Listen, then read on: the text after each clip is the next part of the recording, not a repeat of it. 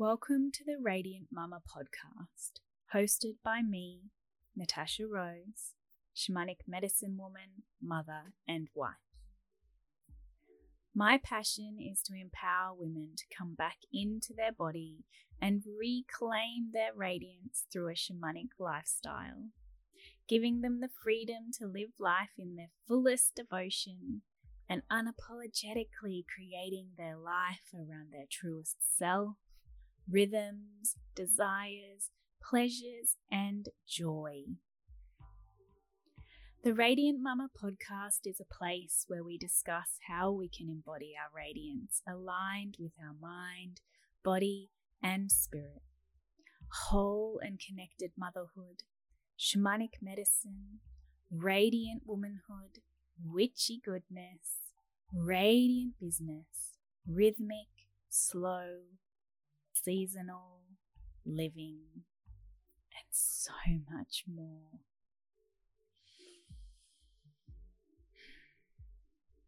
simple, radiant living. Take a breath.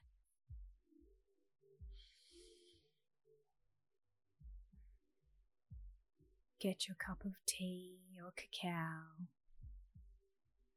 Settle down somewhere cozy. Take this time for yourself. and enjoy. Hello, welcome back to the Radiant Mama podcast. Like I mentioned in the last episode, this episode is a direct audio taking from my discussion and Instagram live with my beautiful friend Tessa from Shamanic Soulwork. I hope you enjoy and please let me know the takeaways or any medicine you might receive from this episode. So I was laughing to myself because I was looking at what we named this live, and I think we might have been a little bit ambitious. We said seasons and wheel of the year, womb wisdom cycles, and motherhood. I was like, Jesus, that's that's a week intensive course. yeah. I actually found the questions you sent me, and I was like, oh wow, it's a big mix of stuff we're covering. We'll just do what we can, and as always, it never works out as you plan. But I like to have a bit of a focus, and I love. So Natasha has made this beautiful gift for you today, this wheel of the year. So tell us how to get it, what it is, and thank you so much for making that. That's awesome. It was so fun. So that's the wheel of the year. It's the Celtic Wheel of the Year. Uh, and I also have put in the zodiac signs around here as well. Um, and it has, I'm studying to be um, a druid, so I'm in the Order of the Bard. Uh, and they use different names for the solstices and equinoxes. So I've included them. And then it has a cute little arrow that you can use a split pin and move it around to where you are on the wheel. Cute. Oh the my kids god. love it. The kids are obsessed with it already. Me too. I love it. Oh, that's so nice. Thank you so much. And where is it on your website? Where did you put it? Um, the link's in my bio, and it's I'm pretty sure I put it at the top of the list. And you just click in, you can pop your email, and then it will send you the link for the download. Oh, awesome. Thank you so much. I love it. Yeah. That's so good. So that brings us right to make one for ages. it's good. it's like it's the little arrows, like it's so creative. I just love it. Yeah. So cycles, I think that was um, when we started talking about the live. I think that was what you came up with right away, and that's very Natasha with the cycles and the womb wisdom and how all that ties in. So maybe you want to talk a little bit about that. Hmm.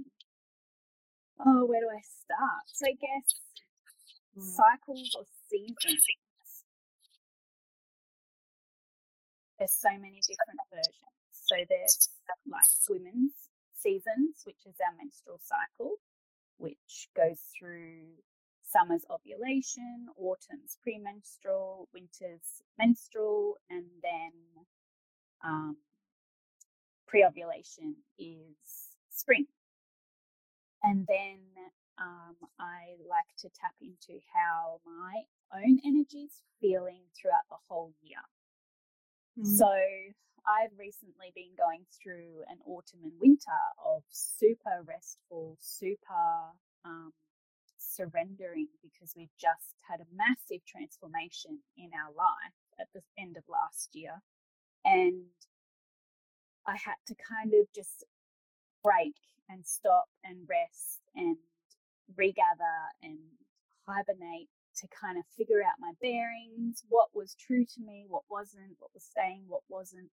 And now I'm coming into like a spring where I'm starting to get ready to relaunch stuff. So I've just launched a podcast and I have um, offering ideas coming through. And so I'm coming into more of a lively energy personally, even though we're actually, we in winter? We're in winter. Almost. In Australia, yeah.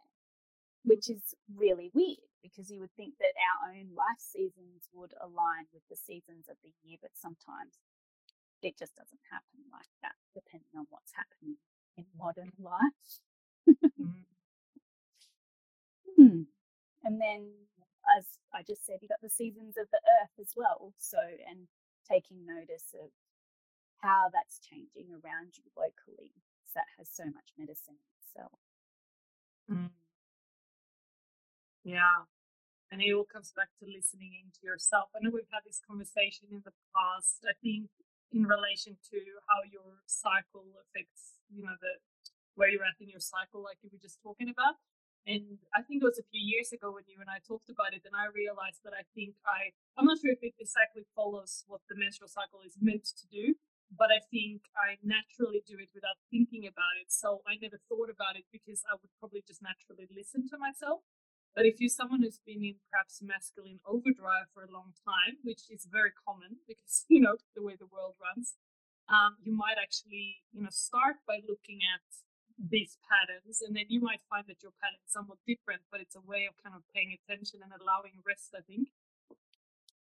Mm, definitely. Um, my personal experience with my own inner seasons in the menstrual cycle was that when I came to inner autumn premenstrual, my anxiety was really high, like so high, and I had to clean the house and everything had to be mm. perfect. Like you almost had to go around with the white glove and make sure there was not even a speck and everything had to be in order.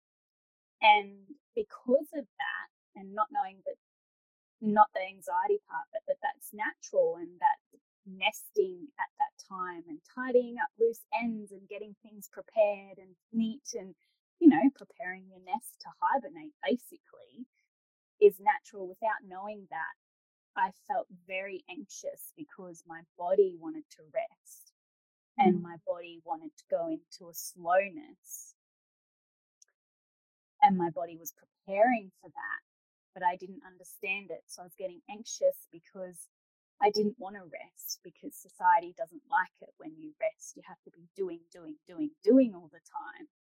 Mm-hmm. And every month that time would come around and I'd feel the same thing. And as soon as I found out about inner seasons and I learned about it and I embodied it, it's such a shift. As soon as I go crazy cleaning, I go, ha ha, hello, inner autumn. We're at this stage again and I can kind of flow with it a little bit easier. And I know that I'm doing that because I'm going to rest and intentionally rest, and that's okay to rest. Mm. Yeah, it's beautiful. And you're right; it's a it's a radical concept. Um, I think I was just talking about this on my podcast when I interviewed Sharif, um, or it's more like a long conversation we had. He's my shaman, quote unquote. Um, and we were just talking about that. That you know, rest is is a radical concept, really. Um, yeah, and I and I think these cycles can come up in in other ways too, outside of all these kind of cycles that happen continuously, like your cycle, the seasons, and all of that. I think it's also about just paying attention to where you are currently at. Like you said now, okay, it's autumn, but you actually feel like spring kind of thing. Um, and I noticed when I was relaunching after the maternity leave now, I was getting a lot of things ready and I had a lot of fun. You know, I was fixing up my website and I was setting up the appointment slots and, you know, very logistical, masculine things that I had to do to kind of make sure everything was working, all the links and all of that. And then I was done and I was like, okay, I should do something. I was like, no, no, hang on. You put the product out there, you've told people you're open, now you step back and the people that are meant to come will come. You don't have to keep doing, you know. Um, so yeah, it's very easy to get drawn into that overdrive when you start, you know, when the ball starts rolling. Yeah, absolutely. I was talking to a friend the other day and she's just starting her business. And she's also going through a deep healing as well for herself and re nourishing and um, like healing um, depletion after having her babies. But she's also starting her new business. And mm. she was saying as well that she's having to pull herself up on her own core values and beliefs now and not allow herself to get caught up in the big rush and all that energy. Um, and making sure that she's allowing herself to rest as well. Yeah.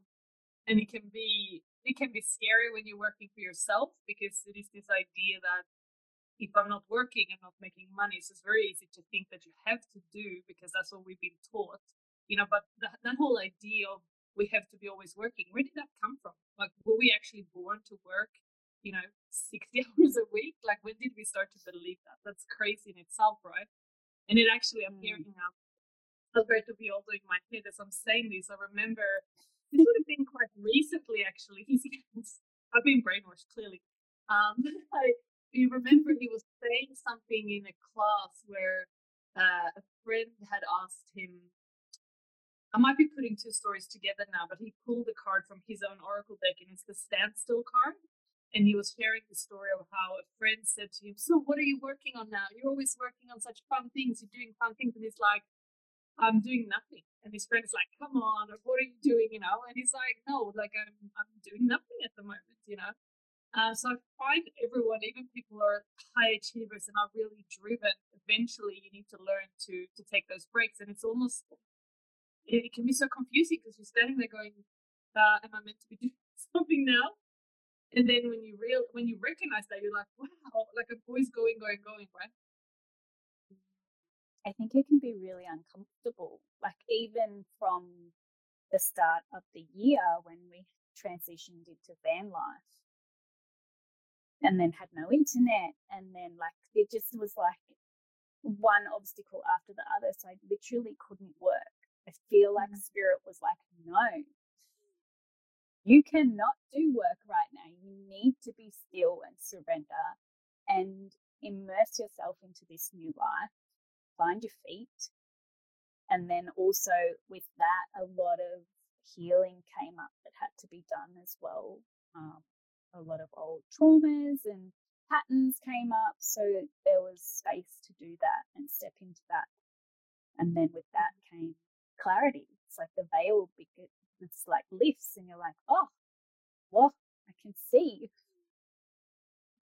what I'm meant to mm. do. It takes a lot of trust. And even in a smaller thing that comes to mind is when you've been taking in a lot of information uh, even if it's things that you enjoy that's good for you it's and you maybe maybe you're still doing your meditations but you've just been very active with other people or online or whatever and then you know you might be going for a walk but you're listening to a podcast or whatever and then you go okay i'm going to go on a walk and i'm not going to have anything in my ears. I'm literally going to do nothing. I find that sometimes it can take a good 20 minutes until your own inner world starts speaking to you and ideas might come up or thoughts or you know you get into that kind of awake trance state. And it's quite interesting how much we need to slow down to really hear ourselves sometimes. Even when we're actively doing stuff every day to listen to ourselves, sometimes we need a prolonged time of nothing going mm-hmm. in to really hear something, you know? Yeah, absolutely. I actually feel like my soul begins to crave it after a while. it's like, oh gosh, shut it all off. Mm. And then from the business perspective, that whole trust of I can step back, but I'll be provided for, that it's not a kind of it's an abundance perspective, right? It's not that I always have to do. I will receive and I will give, but the two don't necessarily come together. They're they're separate, right? And someone and was saying from about, different ways. Yes. Yes. I was having that conversation with someone recently that it's like your your work we have put sort of working and and income, for example, in the same, you know, put them together. Mm. And obviously they go together, but energetically they're not really, because then everyone who's working very hard would be loaded, right? so money Yeah. and energy is not the same as working. They're very separate things. Uh, obviously, we still have to live in the real world, but it's a very healthy and interesting and nourishing mindset when you start to trust. It's a very feminine way, I guess, to go. If I put in my best all the time, but I rest, somehow I'll be provided for. I don't have to work 24 7. It's like having a garden. Put all the effort in to sow the seeds and make sure that they're going to germinate really healthily. And then once they're started to germinate, you can kind of step back and give them a little bit of water and some loving words, but you don't have to be so focused. Um, and then they flourish and then you have abundance. and you can you can get the same results but without doing busy work just for the sake of it like when you took this break you could have pushed through not had the rest you needed try to work while you didn't have internet and you're sorting things with a van and you'd probably have been burnt out now or you know tired and unmotivated but you had that break and now you're getting all these ideas coming up well the same when i went on maternity leave my elders said you should well they didn't say you should but they said ideally stop working three months before he's born because it's not great to be pregnant and do deep energy work on people for you. So I stopped, you know, three months before he's born, which is, you know, obviously you don't get paid to stay home then or anything. And it, there's big trust. I didn't know what it was going to look like with a baby or when I was going to be able to offer sessions again.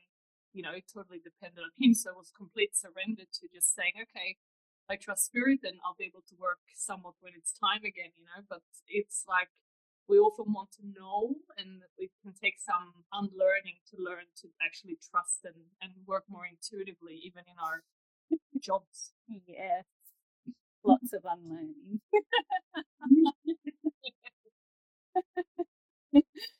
uh, hmm. Yeah. this conversation went deep in a totally unexpected way. I love it. I think this was very helpful for many to hear so it's going to be good. But Yeah. to come back to what we originally planned to talk about i'd love for you to share a little bit about your path. So i did a, a live with blake uh, a few weeks ago and she's you're in the same school right? Yeah, yeah, which is so exciting because we can like chat and share um, Mm. our experience. I think she's a month ahead of me, although she's probably a bit ahead of me because as well, I kind of had to stop study for a little while because no internet. yeah Um, Well, yeah, maybe talk a little bit about that. Whatever you feel you want to share, how you ended up with the on the druid path, and I just love how your story unfolded, and how you got there. You know. Um, well, I guess I was a professional photographer. I still am to some degree. I still do photography for some people who know behind the scenes. I still do photography. Um, but I burnt myself out. My husband was like deployed and because he worked in the military and I was in a like pla- place where there was no family support. So I just got really tired and like soul depressed, so soul depressed.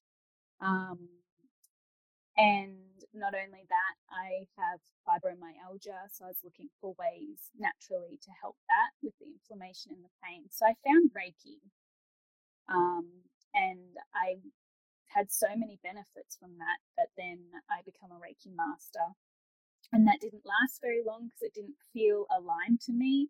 So I didn't offer it and teach very many students at all. I think I only taught maybe three or four. And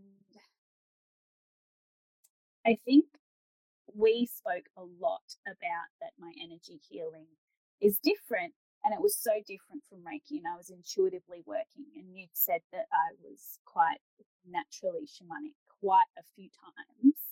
And I think mm. this was around the time you were going to the Four Winds. Mm. And so I was quite inspired by that, and I was looking into what you were learning, and you were sharing stuff, and I was quite interested, but it still didn't feel right. It didn't mm. sit well. I'm sorry to interrupt, but I remember also that a yeah. lot of the things that I was sharing, you like, oh, I do that. Like you just sort of spirit had just taught you. Yeah. Apart from the physically obvious things, like you've always been working with the earth and flowers and you know done stuff that people would say as shamanic from looking at it but a lot of the actual practices you were kind of doing in your own way already without knowing they were part of our training for example yeah which was crazy um and then I decided I'd go down and learn about my ancestry. And so that just sent me on a whole different path. And I found, I stumbled across, I don't even know how I found her, but I found a lady who was doing Celtic shamanism and she was based in Ireland and she started offering it online. And I was like, oh, yes, that sounds amazing. And she's such a beautiful soul. So I learnt with her for a year. And um, just as that had wrapped up was when we were starting to do our travels and stuff as well. So that all worked in so wonderfully. Um, and then I, I felt like I desired more. Um, and at the time, like five years ago, I'd looked at the Order of the Bard, but it was only via disc, like CD-ROM. Hmm. and my laptop didn't have like a CD-ROM player, and we didn't have a DVD player. Like, oh, well, I can't do that. And then Blake mentioned that she was doing it online. And so, yeah, I looked in online and that was that. I signed up straight away because I'd wanted to do it for so long and didn't realize that they'd opened it up online, which is really exciting. Mm. Isn't that amazing how that was already put there, like, but you just couldn't do it because it wasn't the right time, probably, you know? Because if you really wanted to, I guess you could have found a way to watch the CD-ROM, right? But it obviously was meant to happen. Absolutely. Later. Could have gone to the library or something. We're gonna love that though. It's like, yeah, it's funny when you, how quickly things have shifted. But yeah, and I love. I really want to honor how how much work you put into your ancestry and um, you know, doing it right, you know, in a sense, because uh, like we touched on at the start, and you know, not to go into the whole appropriation thing, but you've done a lot of work around that and understanding your history, and you know, and that's so important, especially if we want to work with medicine that, you know, okay, this is your ancestry, but like for me, working with indigenous medicine that's from a lineage that I wasn't born into, you know, we, we really have to do our work, of course, and, and also understand a little bit about where we come from. So you really went deep with that. And and then it turns out your ancestry was your path anyways, but a lot of people would just have sort of skipped that bit, I think, because we're not really taught to look into it. we're so cut off from the ancestral piece. And, you know, also looking at the not so pleasant things as white people having to sort of atone and understand and, and unlearn how we're showing up as colonizers, right? Mm-hmm. Um, but you really, which is runs deep in my family. I um, recently learnt that um, on my dad's side, apparently the ancestry and the genealogy, we were Vikings. So, yay! Not only did my family like overtake Ireland, but we also came and overta- overtook Australia. Like, oh, my heart broke. oh my god, just feels so bad. Mm.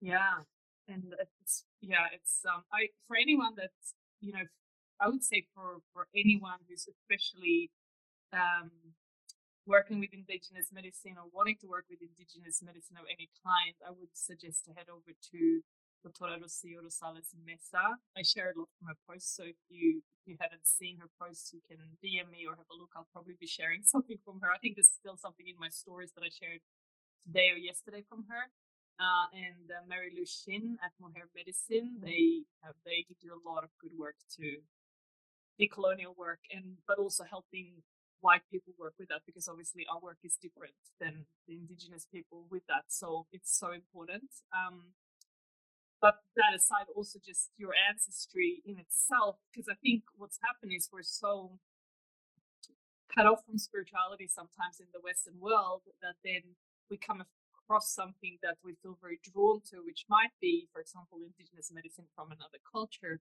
And it doesn't even occur to us to look into our own history. We just get sort of drawn into that. And sometimes, you know, it is the right path. Like for me, it is the right path. I don't feel called to Scandinavian shamanism at all. Uh, I have looked at it. There are aspects of life, but it's not my path, right? But it's important to at least look into it. So yeah, I really respect how much work you did with that, and even just your own family and ancestry. You know, in a more recent times, like you really did your work with it. Mm. Thank you. so Druidry, yeah. Um, anything else you want to share about that? I just there's something about it. Like every time I hit Druidry, I'm like, ooh, there's, you know, there's a piece of my Scandinavian self that resonates even with my path. uh, I don't think, in regards to my path, no. I kind of wanted to sum that up really short for the call. Um, but yeah, Druidry, there's so many different parts to it. There's so many different um, aspects and cultures because it's not just Celtic.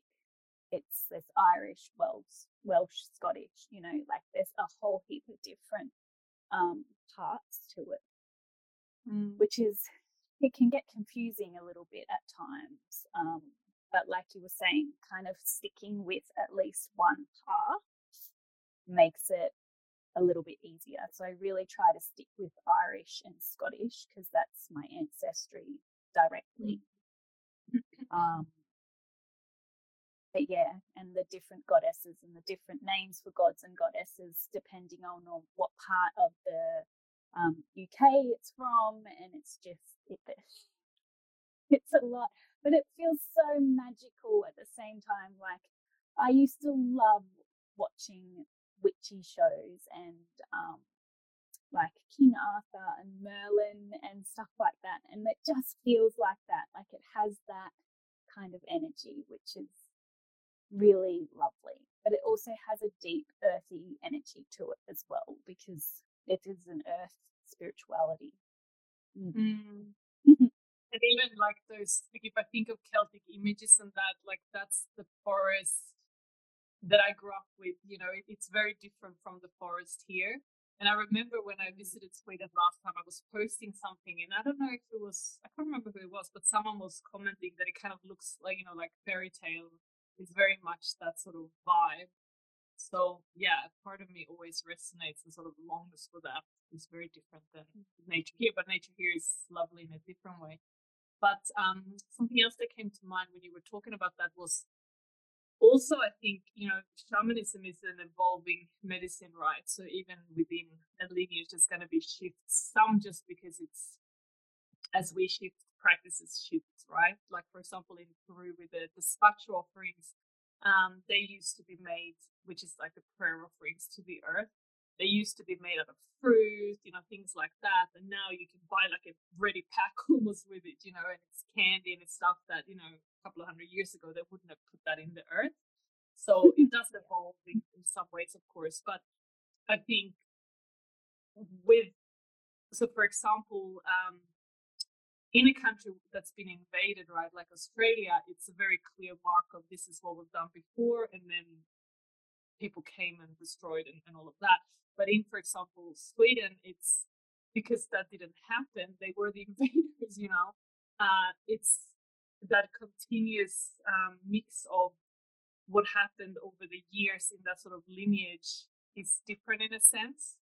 So, for example, in southern Sweden, there used to be, you know, folklore and, and what do you call it, like um, folk magic, I guess you could call it. You know, they believe in the little people and all of that. And then in the north, you've got the Sami, the indigenous Swedish people, which is an actual indigenous lineage that's still there. So, but the two would trade sometimes in a fair way, you know, before horrors were done to the Sami and the government started to, you know, treat them really badly. But before that, there were actual trades. So when although we don't have written texts and stuff with Scandinavian shamanism, uh, you know, the drumming and some of the practices. I can't remember exactly now, but I remember reading that there was an influence still. So the, the sort of folk magic became, became quite shamanic in a lot of practices, which was probably from people, you know, trading with the Sami and, and swapping mm-hmm. drafts or buying things from them and so forth in a fair way before, you know, bad things happen. But so there is still like that yeah, things evolve and like you said, people moved around a lot, so it's not that clear and we don't have written text. So with your shamanism, are there any texts or anything, or is it just all sort of, you know, what's how how as do we far know? as I know, yeah, as far as I know, um, most of it was taught orally. Mm. Um, but I think going by because there's so much on the earth so by going through and looking at the earth and the carvings and stuff that have been put um, on the earth, and then also the poems and songs that were shared from the bards because they were the storytellers. So um, I think just through sharing stories by the fire, like you know everyone gathering around by the fire and storytelling or singing songs. Um, it's just grown from that and been shared, and then eventually people have put it into text. A lot of it is um, being taken by Christianity and renamed into saints um, or like the practices Christmas and mm-hmm. stuff that and like Easter, that's all been taken from mm. those pagan druidry um, ways of living. So I guess there's that side of it as well. There's that written text by how the Christians have taken all of that and then re done it to suit them. and sometimes not even taking sometimes it's just merged like some of the scandinavian traditions are so like they make no sense. Like if you actually step back you're like what are we actually doing here? And it's hilarious there's a comedian that's like made a joke about it and i'm like wow this is so funny. And when you look back it's like all these different the folklore christianity because i guess at the start christianity was kind of welcomed in some ways and then how the whole like merged into its own thing and it's just become like yeah it's it's quite fascinating when you have that long uninterrupted history in a sense of what actually comes out at the end. Oh my god. Um some yeah this comedian was saying you know if we try to do for example like swedish easter now like someone came and said you know let's celebrate this way now they think we're nuts but um like if someone tried to propose that you know anyways that's another story but there was something else that came to mind about the Scandinavian. Yes, so I also know from I don't know if this is the same with the the Celtic and the the Druidry, but with uh, like Nordic shamanism, a lot of it we what we know comes from like the Romans and people who they traded with and um, their writings because obviously they were more advanced and they were writing and, and stuff that Scandinavians weren't. So we know from their observations and what they're saying what was going on, sort of thing. Mm. I'm not sure. I'm I'm sure that's actually probably very much the same. So it's getting cold. I'm just gonna hold over my blanket. Um, unless I've missed part or in the order of the part at the start, I don't think they fully covered like where all the teachings have come from. I know they mm. did cover because we were travelers.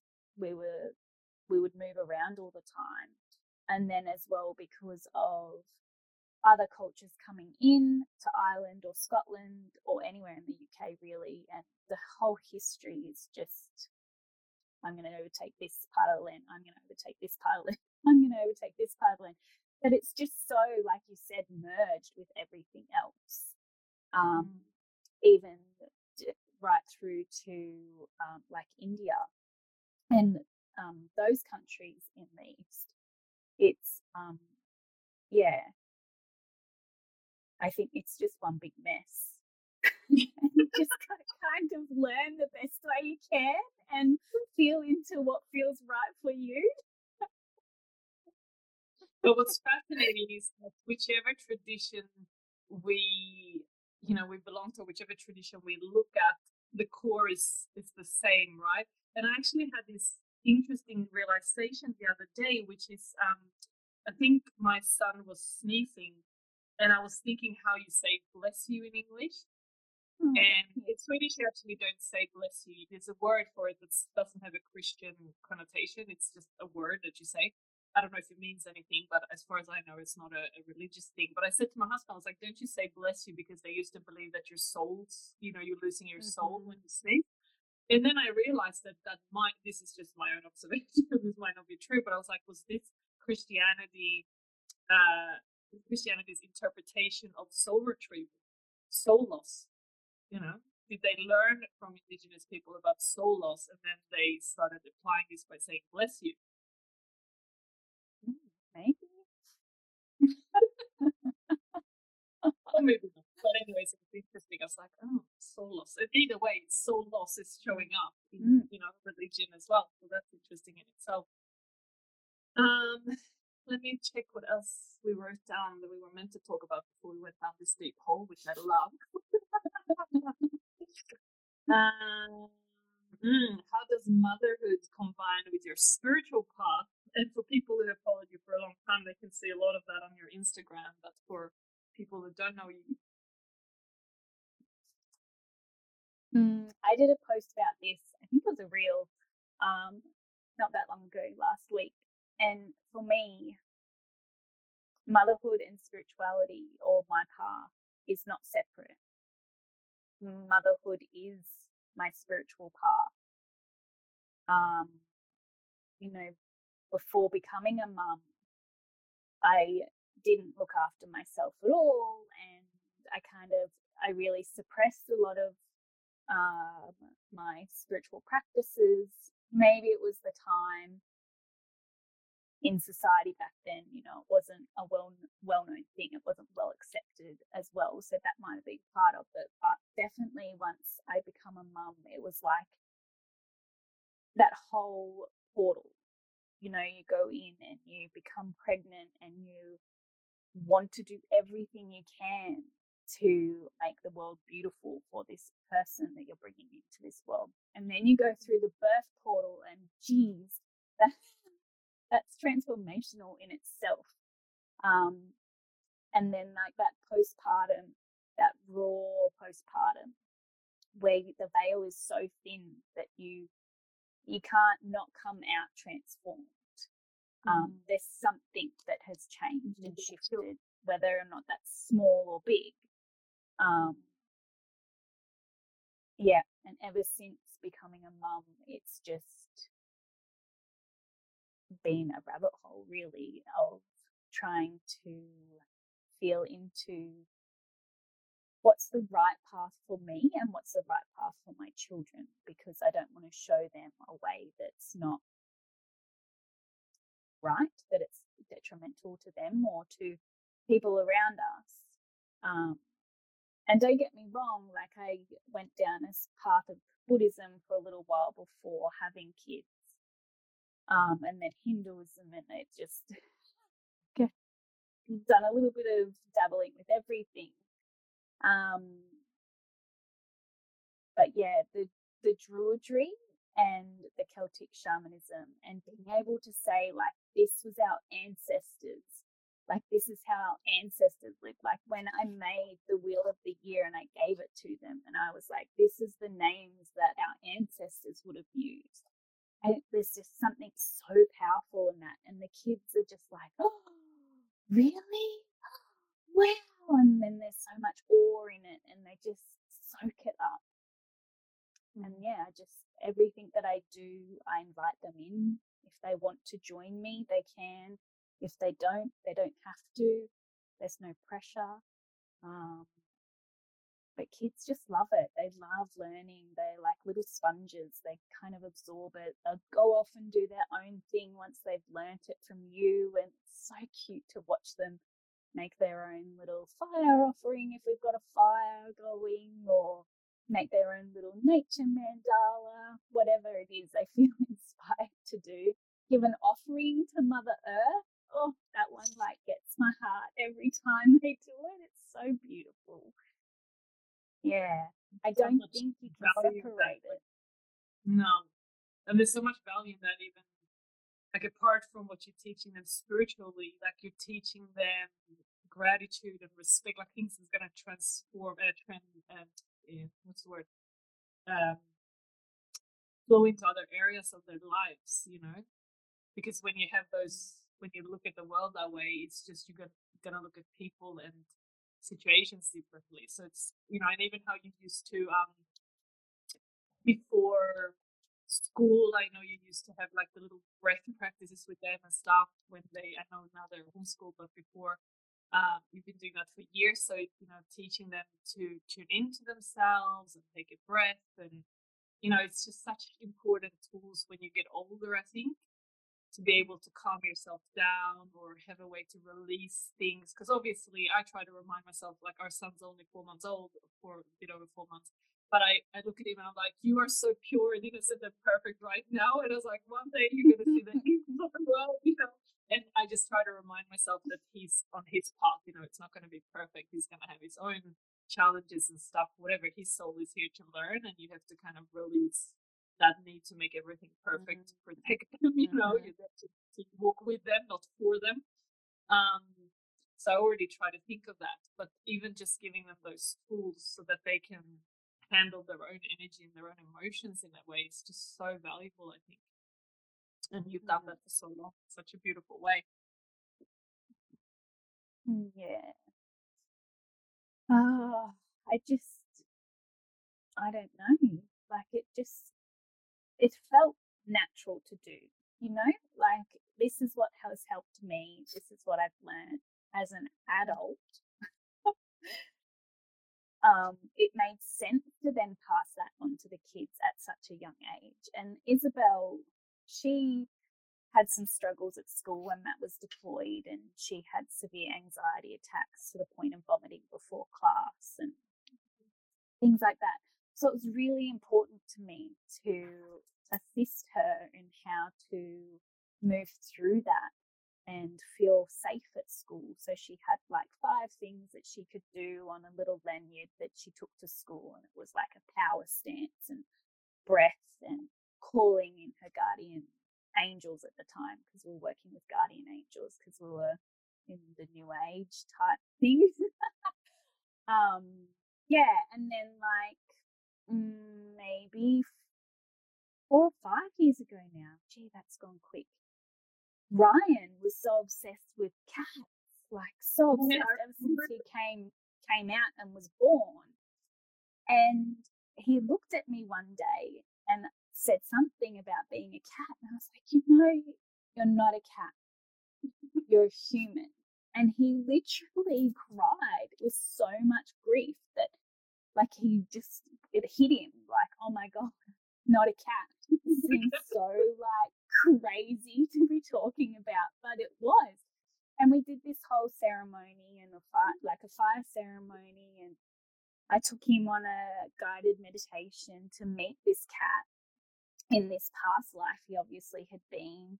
And he met him and he saw how he died and he met his family. Like, oh, got me so much in my feels. And then he wrote like a little letter to say goodbye and he thanks the cat for all the gifts of being like quick and good on his feet and he can balance really well. And then we did a fire ceremony. And ever since then, he still loves cats, but he, he definitely doesn't identify as a cat anymore. And that mm-hmm. in itself is, I mean, it's a bit like out there. It's not your common thing. Um, but you know, like it's that's something that we take on is past lives stuff. Um, so being able and to incorporate that and teach them. That, even for someone who thinks that that's just their fantasy or whatever, because they want to be a cat because they're free or whatever. I think a lot of people, especially maybe when we grew up, you know, they would just have said, "Oh, don't be silly," you know. And that would that opportunity for that release of whatever that was, even if it wasn't the past life, you know, maybe even if it was whatever, you know, I, I think it was, but let's say it wasn't. But the fact that he was heard, he saw a way of releasing it, he wasn't mm-hmm. laughed at, you know, that's now a piece of him that's whole instead of something he's going to have to deal with in therapy in 20 years' time, you know? Mm-hmm. So I think sometimes we just have to to work with them where they're at. It doesn't matter if it's real or fantasy or whatever, you know, it's just about honoring and, and teaching and and yeah, you taught him such a beautiful way of saying goodbye, you know? Mm. Yeah. Which again is seasons as well, right? Like coming in and saying goodbye, that's the winter, that's the death or mm-hmm. hibernation. So being able to honor that season of whatever it is, could be in business, life, past life, saying goodbye to a past life that we've been holding on to, whatever mm. that is in your path, being able to sit in that and having tools to be able to say goodbye, which I think is where the wheel comes in so well because you are celebrating and re learning almost every year as the wheel goes around those mm. aspects of what that celebration is. Um, and then you can take it into your day to day life and place that into practice. Mm. A better word. yeah, and you can use that the wheel of the year the medicine wheel on any situation that comes up, you know. Um, like on the the shamanic path that I'm on, you've got the south with the serpent, which is you know shedding the old, shedding.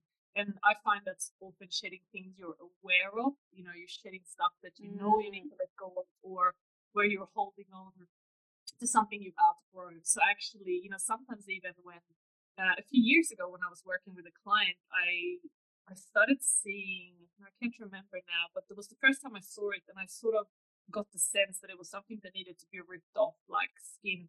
Um, I can't remember now, but anyways, it was different from how I would usually see things. And I remember having this conversation with my shaman. I cleared it, whatever, and then I talked to him, and I was like, "Is this something you've seen?" And he said, "Yes. What you what you found was someone who had actually done a lot of healing work, but they had not quite. It's like they had shed the skin, but they hadn't ripped it off. It was sort of just sitting there like a dead capsule around them." And now mm-hmm. I can remember it was a very specific experience that made me kind of talk to him about it. Um, so yeah, that's the whole, you know, shedding of it, which can come in many ways.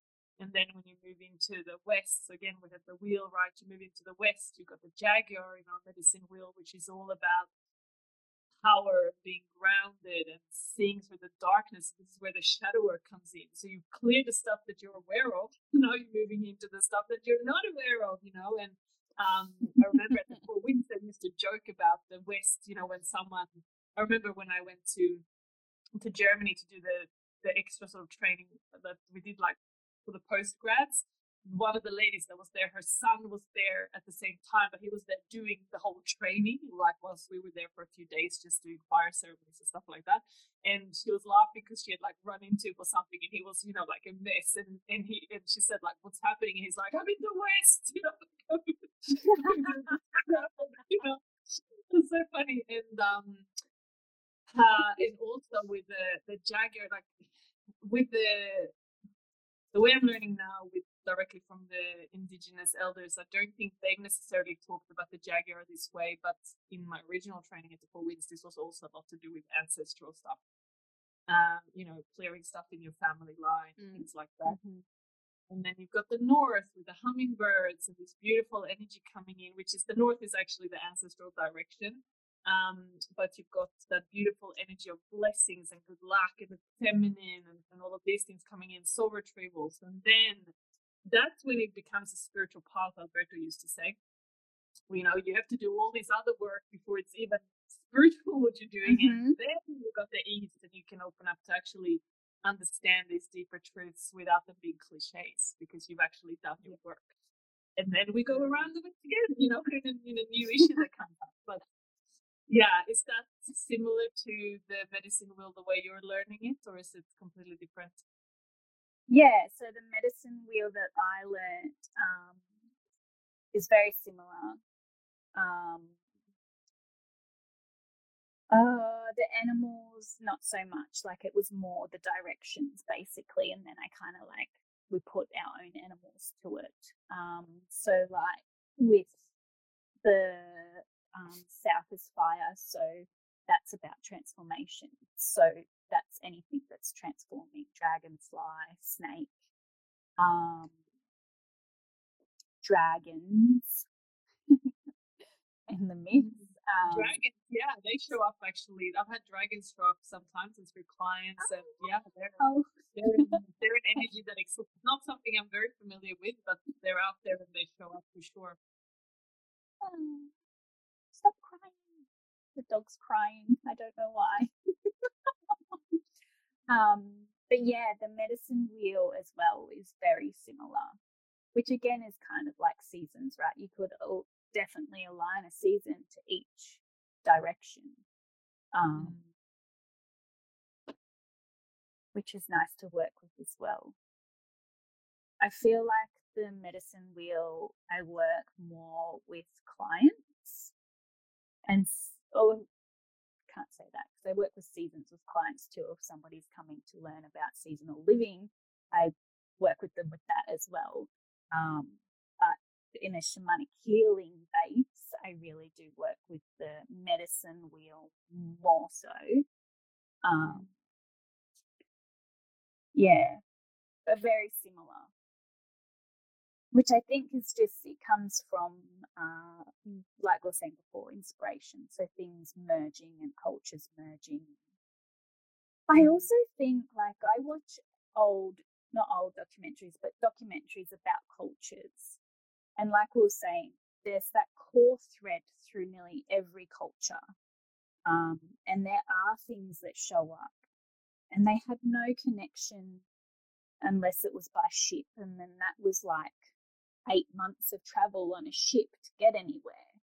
So for mm. them to have back these many years, this same, similar, even the symbols that they use is very similar sometimes It blows my mind. Like there's that connected consciousness. Consciousness. Yeah. I was actually thinking about that when you were talking about the power poses that you did with your children. Because um, I remember there is a bear pose in sort of Scandinavian lore, and I think this they actually have pictures of or writings about. So something they know existed, I guess, like some kind of warrior pose when you. And it's actually very similar to a Native American one, which you know there would have been no connection at that time between the two cultures. Mm-hmm. So yeah, uh, and these poses they really work. I remember um, there was a TED talk about it where um, they were they got people to do power poses before job interviews, and they would get the job. You know, like it had a direct res- result who got the job or not when they had done this. So it's very interesting how our energy, you know, how we can affect mm. our energy, how our energy comes across to other people just from basic things like that. Mm-hmm keep it simple. Actually, recorded a podcast today and I literally said that. keep it simple. In program, some a mum will ask me something and it'll be over complicating something. I'll be like, no, no, no, no, no, just keep it simple.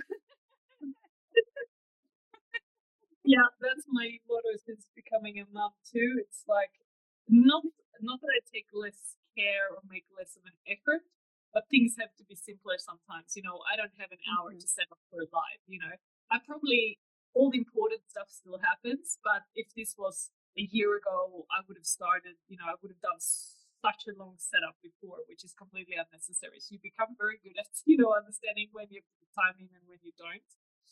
Yeah. Yeah. And when you need to be efficient. yes, exactly. Efficient. The truth runs through us. Yes, exactly. Very mm-hmm. well said, Mama. So I don't know. Do you have the time? I always forget to bring a clock in, and I can't see it. I think we're probably getting to the end of this. Five to eight. Ooh.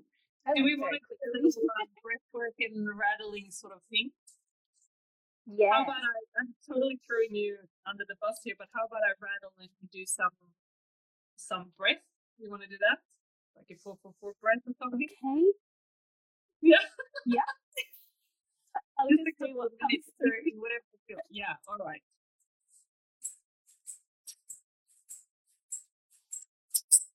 Okay. So getting comfortable if you can. Allowing yourself to feel your body. And we're just going to take some deep breaths. So breathing through your nose, breathing in deep into the belly, Hold. And then breathe out with a sigh. Ah. And as you breathe out with the sigh, allow everything to just let go and release. Breathing in and out.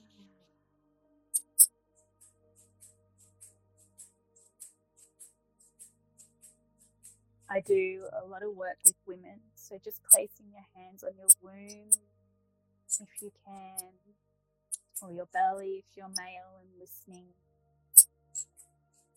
And just taking a deep breath into that belly. Ah, and allow it to soften. And take another breath in.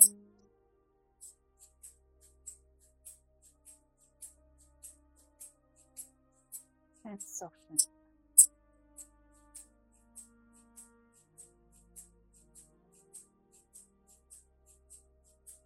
And with this next breath, allow yourself to connect to Mother Earth, feeling her energy underneath you.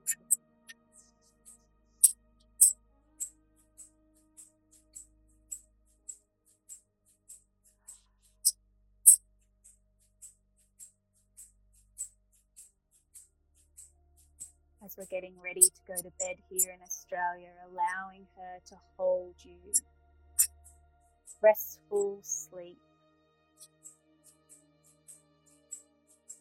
And if you're in another country where it's daytime, allowing her to bring you stability as you go through your day. And with this next breath in, drawing her energy up through your body, up through into the center of your body in your solar plexus. Breathing in and out.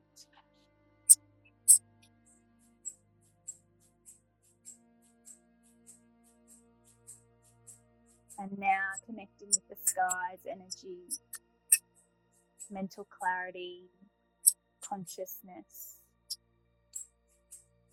and breathing in that clarity, breathe it down through your head into your solar plexus.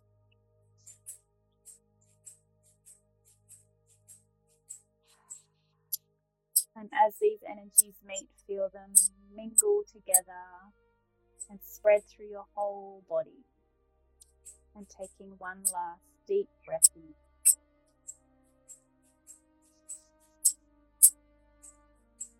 And out.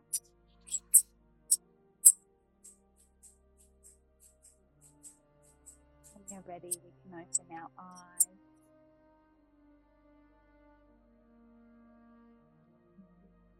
Thank you for rattling. Thank you. That was so powerful. Oh, I needed that. Thank you. It was nourishing. I want to stretch now. I Yeah. love that. It will be recorded so people can come back to this little mini meditation because it's at the end, so it's easy to find.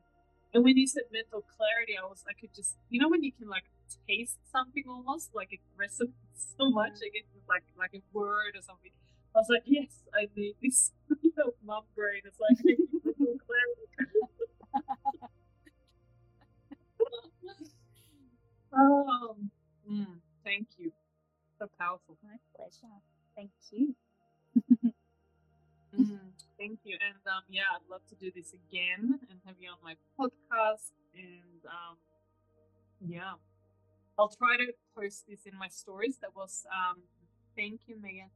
Um, there was an issue with the last live I did. Neither one of us could post it. It's saved, but it wouldn't allow us to post it to stories. So I don't know if that's just Mercury retrograde or if that was a reason. It's happened to me a couple That of times. no. Yeah. So um, we'll see. But either way, I'll save it and it will um, people can access it still. Beautiful. Fingers crossed. Oh, thank you, and I love what you said about us going to bed and be held by Pachamama by Mother Earth. Now that was really beautiful. Mm. I'm looking forward to bed.